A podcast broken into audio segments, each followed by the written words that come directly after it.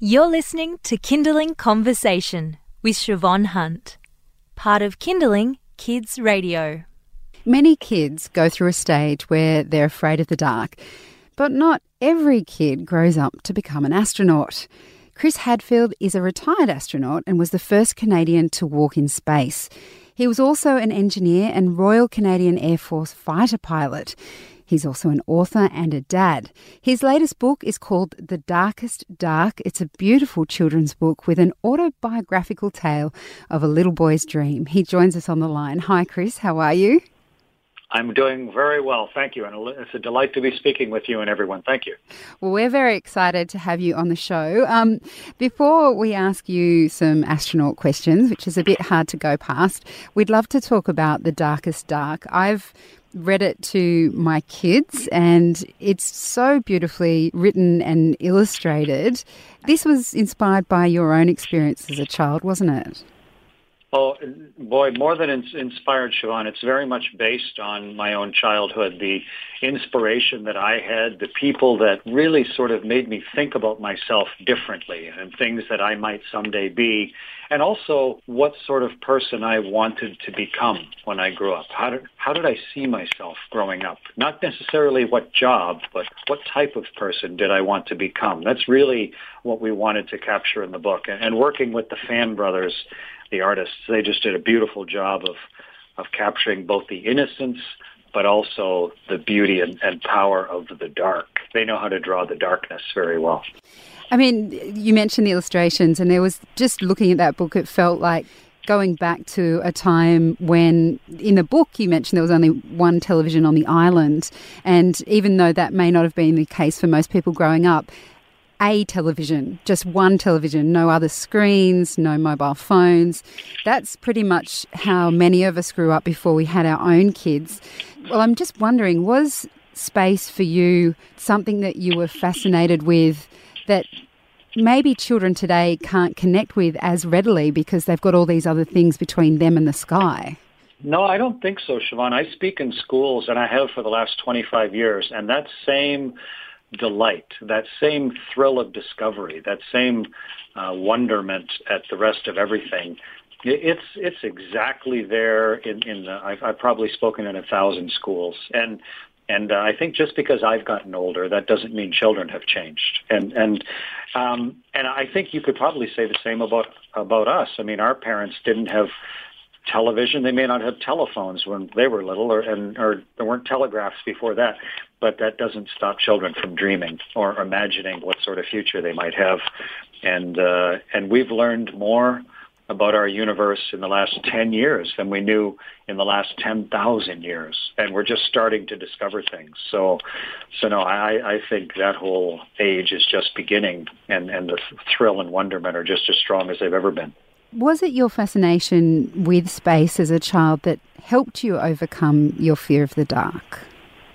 Yes.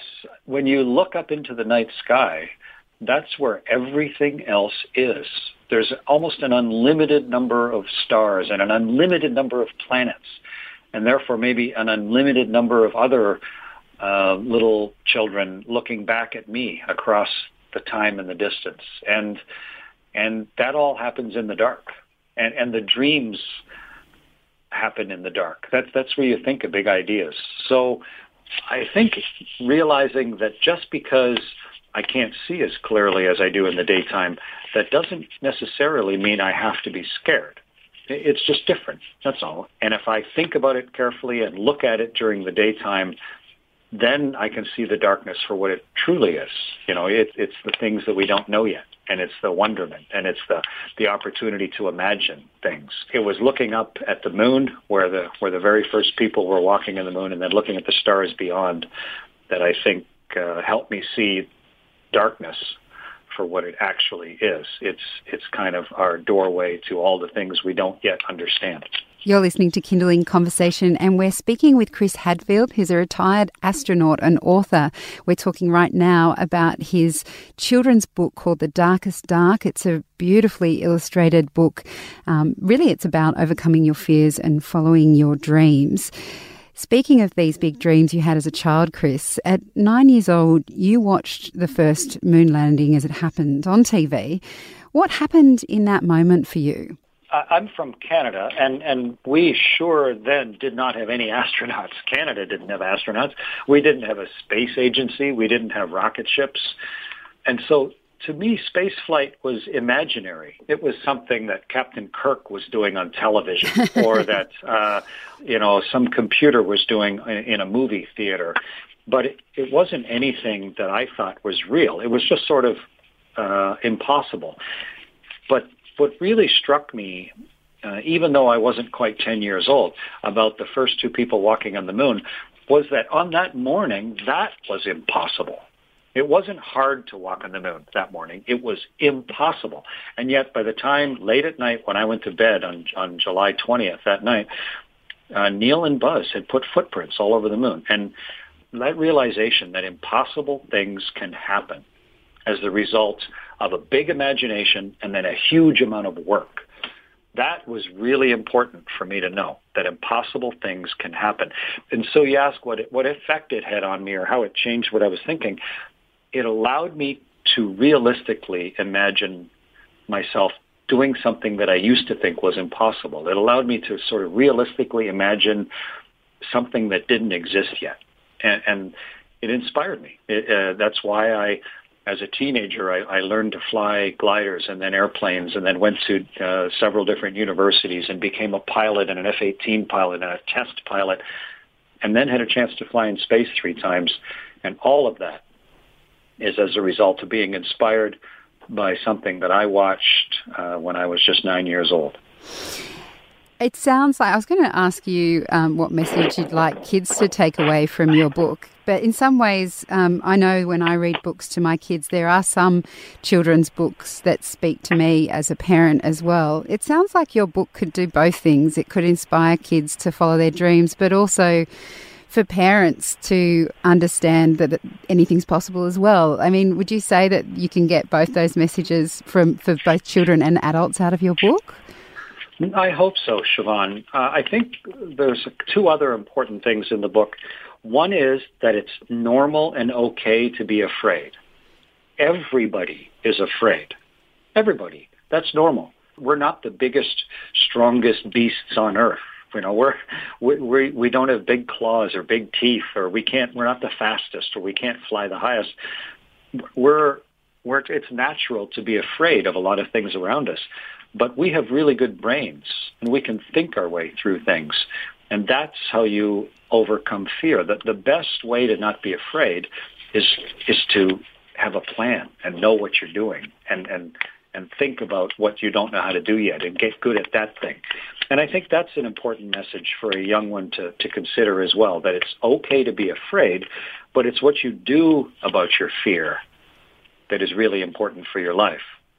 And then for as the kids get older and as parents are reading the book, we were very careful to include uh, a special section that I wrote at the back uh, with some imagery of me as a child so that they know that this isn't just a pretend book this isn't just imaginary. You know, it's not just Bootsy goes to the moon, but it is a real person. This is a real thing that happened, and and that uh, these were what what these were the things that were inspiring me. This is what my dog looked like, and my brothers and sisters, and and I think for a, as a child gets a little older, or maybe as the parent is reading that book, that they can see the, the initial part of it with the drawings, but then link it through to a, a real life person uh, who manage to do these things and, and turn their dreams into something real. I think that part of it, hopefully, is uh, is just as important as the story, and it may be the part that that lasts the longest. Speaking of realizing your dream, um, it is a it's a big thing to realize your dream, regardless of what your dream might be, whether it's writing a book or climbing Mount Everest or going to out into outer space. Your dream was particularly big and took a long time to work towards. What did it actually feel like to realize your dream? I mean, to be in space, you know, physically and psychologically, because it was it was such a huge thing that you were working towards. Well, I was a little bit worried, Shevonne, because I had I had been dreaming about it and imagining it and hoping that I would really like it you know, what if I got to space and I didn't like it? You know, I, I kind of done a lot of work to be there, but it, like a lot of things, it turned out to be better, better than I dreamed it would be. The, to go around the world every 90 minutes, to cross all of Australia in six minutes from mm. one side to the other, to, to go around the world thousands of times, to float weightless like magic, as if someone just gave you a superpower, to, to fly a spaceship. All of those things were better than they dreamed they would be. And that was so delightful. That, you know, and and my dreams aren't done of course. That's the beauty of of the dark and of being a human being. We're always free to dream something new. Imagine yourself doing something else that you haven't done yet or or what what still makes you a little bit afraid like the dark. What are you afraid of and why?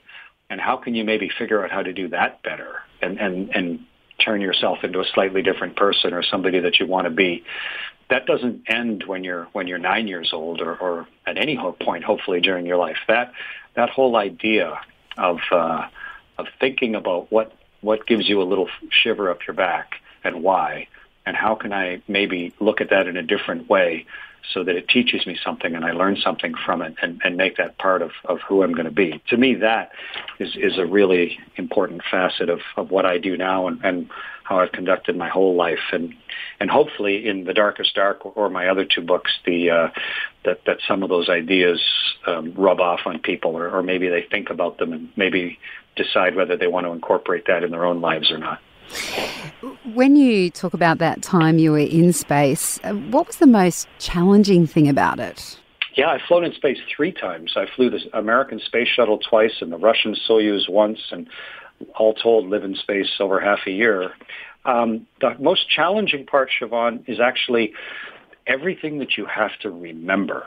It, it is it is staggering. It is, because because you're away from Earth and you're a tiny little crew, sometimes only three people, and you have to remember everything about everything. Because normally you can ask for help. You can call down to mission control and they can help you. But normally when something goes wrong, one of the first things you lose is your ability to communicate with Earth. Your, your radios fail or your communication links fail. And so the real bottom line out of that is you have to understand everything. You have to remember it all. Something somebody told you six years ago once, and they said, "Hey, just remember, if this happens, you have to remember how to do this."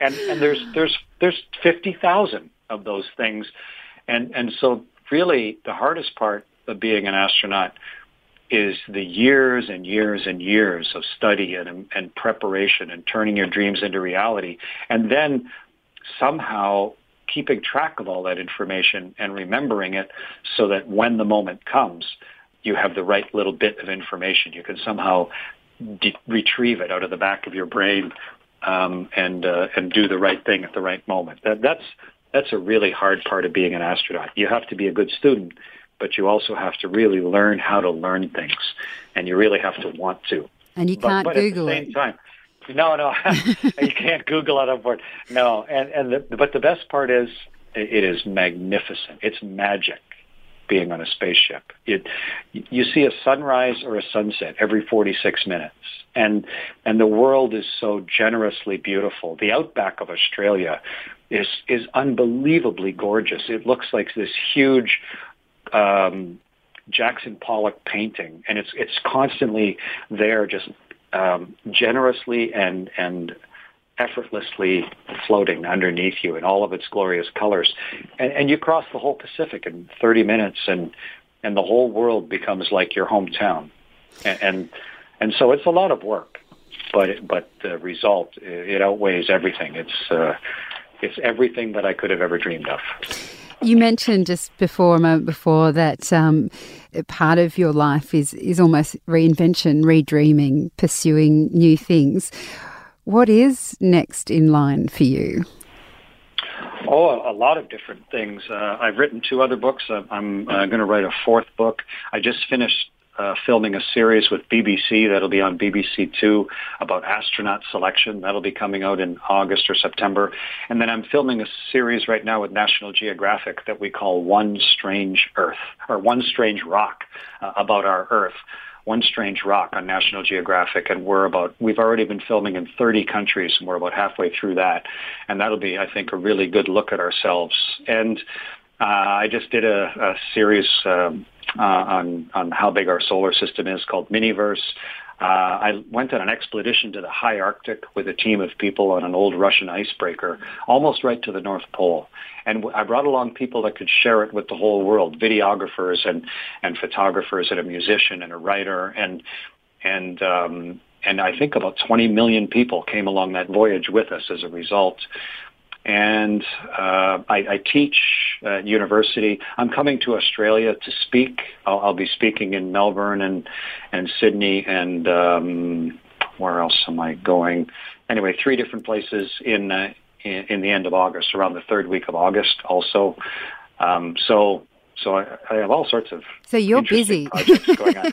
oh yeah, and I, I play a lot of music as well. I've written a lot of music, and I I, I uh, play music with symphonies, and it's wow. lovely to be able to stand out in front of a symphony and play and sing music that I've written with the whole symphony playing the, the score behind me and showing images of, of space exploration and talking about the same ideas that are in the book The Darkest Dark about what does this mean to us and where does it take us and, and how do we turn ourselves into somebody that, that, that we haven't that we haven't managed yet. All, all of that. So yeah, I, I'm plenty busy, but, uh, but that's how you get stuff done. You know, that's, that's, that's, that's, the interesting part of life.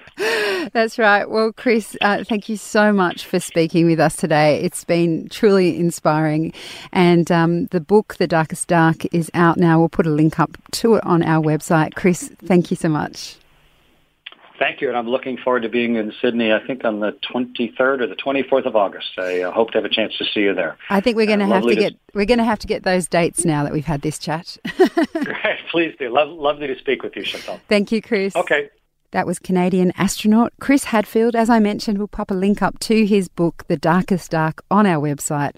What an inspiring man. You've been listening to a Kinderling Conversation podcast. We'd like to reach as many parents as possible, and you can help us by giving us a review wherever you downloaded this episode. It means that more people can find us. I'm Shevonne Hunt. See you next time.